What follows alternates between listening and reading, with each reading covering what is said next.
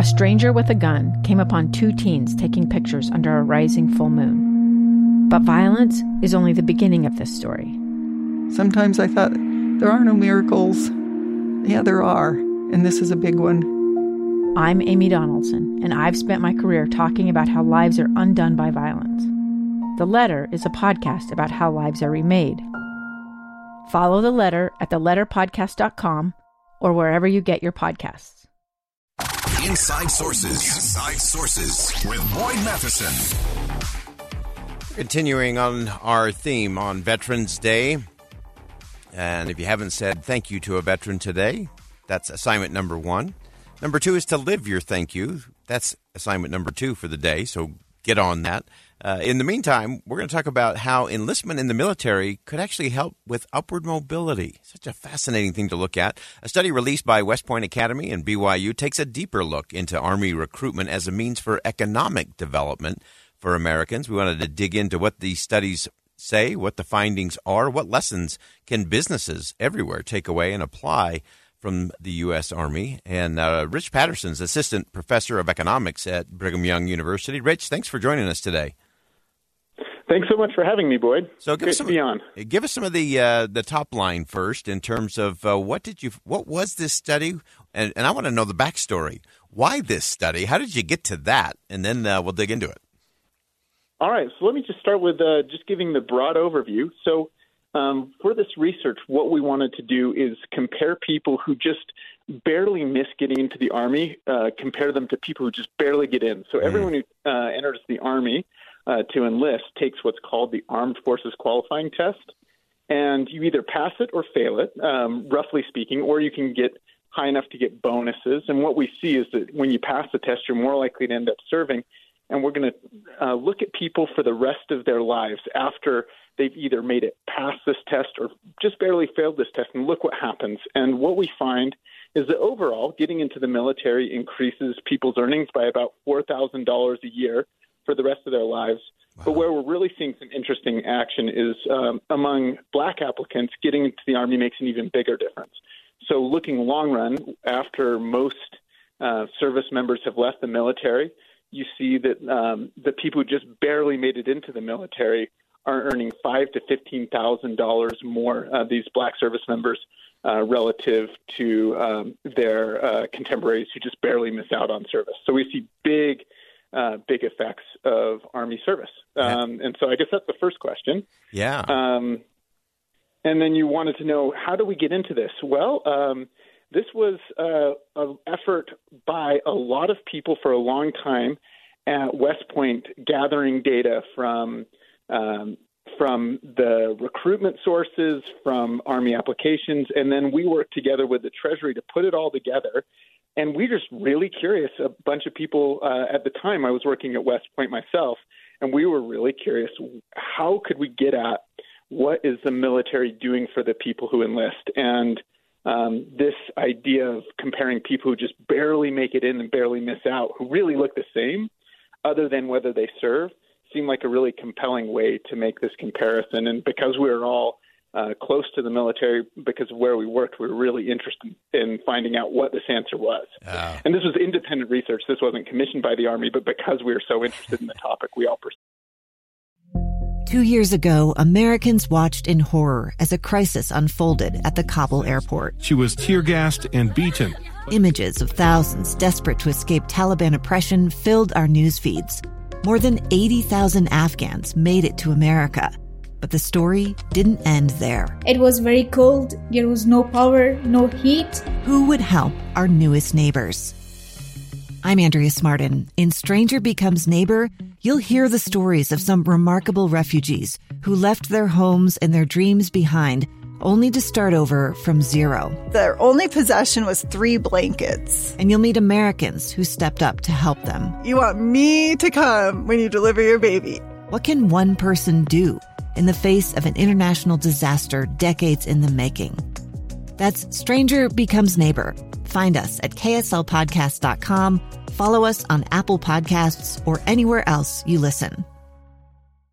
Uh, which is always the best kind of research is when you've got a passionate group of that that uh, uh, is really just trying to figure out what makes all of this tick. And uh, it, it's such an extraordinary thing to look at. The impact is is so significant.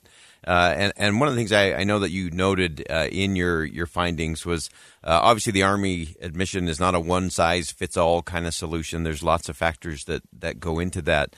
But help us understand a little bit what is it that seems to be uh, the the things that uh, folks are picking up in the army that are helping with that kind of lifetime earnings and upward mobility? So uh, the biggest thing we're seeing is that people are ending up in better jobs. So they're working in employment sectors are higher paying. Um, they're especially among these uh, the black applicants in our sample. They're working um, in sectors where there's uh, opportunity for growth. Uh, this includes both staying in the military. The black service members who do enter the military do end up staying longer, and it is a good job for, um, in general, for the service members who are there in terms of its pay and benefits. But then um, also, um, we just find them working in higher paying sectors, and this could be due to some of the GI um, education benefits to the GI Bill, post 9/11 GI Bill, which provides um, highly subsidized and often free education for veterans. Um, and it uh, could be uh, part of the military experience itself. Like uh, there's um, a, a, lot of uh, training and uh, working with others that happens. So there's there's a lot of pieces. But at the end of the day, um, this gets you a better job even after you leave the military. That's kind of upshot yeah. of what we're finding. Yeah, so important. One of the other things that you you pointed out uh, was that this is also some of these skills, some of these things that, that come about within the Army service could also be replicated uh, in other settings, which I think is so important for uh, businesses in general to be looking at. Yeah, I think so. I think that access to a good, stable job at the beginning of the career. So most of these um, applicants that are enlisting are people who, at least at the time of application, which is usually around 20 years old, have not gone to college. So what is a path for someone in that position to um, really uh, start to build a career and some early career stability? Uh, promise of uh, being able to move forward within an organization can potentially be a takeaway from this. And then also, just in like the Army comes with a lot of uh, good benefits that I think help stabilize someone who's uh, early in their career in terms of uh, both uh, you know, health care and um, and access uh, to education and trainings and all of uh, these kind of things. Just things that we kind of take as a takeaways. Now, and this is not to say that like you said, the military may not be a one size fit all. I there's certainly things about military service that can be pretty harrowing. Being exposed to combat can lead to some pretty uh, significant negative outcomes, and we see that in our study as well. Uh, sure. Uh, people who serve are more likely to end up um, uh, uh, having uh, disabilities that they collect disability insurance for later in life. Uh, that is offset by these earnings gains, but that's that's yeah. not to say that that's, that's not part of the story as well. Yeah. So this is such great research. Uh, Rich Patterson's assistant professor of economics at Brigham Young University. This is a, uh, an amazing study uh, in upward mobility that I think is just fascinating, especially on a Veterans Day. Uh, Rich Patterson, appreciate your service uh, and your work at West Point and your work at Brigham Young University, bringing to light some really important information. Thanks for joining us. Absolutely. Thanks so much for having me. All right, again, that's Rich Patterson uh, from Brigham Young University.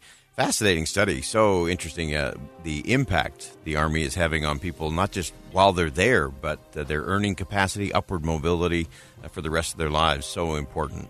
Well, as we continue on, that wraps up hour number one of Inside Sources here on KSL News Radio on a Veterans Day. We'll step aside for top of the hour news. Much more to come in hour number two of Inside Sources. But as a reminder, make sure you thank a veteran today and then live your thanks. Do something today for one of our veterans. We'll be right back. Two years ago, Americans watched in horror as a crisis unfolded at the Kabul airport. She was tear gassed and beaten. Images of thousands desperate to escape Taliban oppression filled our news feeds. More than 80,000 Afghans made it to America. But the story didn't end there. It was very cold. There was no power, no heat. Who would help our newest neighbors? I'm Andrea Smardon. In Stranger Becomes Neighbor, you'll hear the stories of some remarkable refugees who left their homes and their dreams behind only to start over from zero. Their only possession was three blankets. And you'll meet Americans who stepped up to help them. You want me to come when you deliver your baby. What can one person do in the face of an international disaster decades in the making? That's Stranger Becomes Neighbor. Find us at kslpodcast.com. Follow us on Apple Podcasts or anywhere else you listen.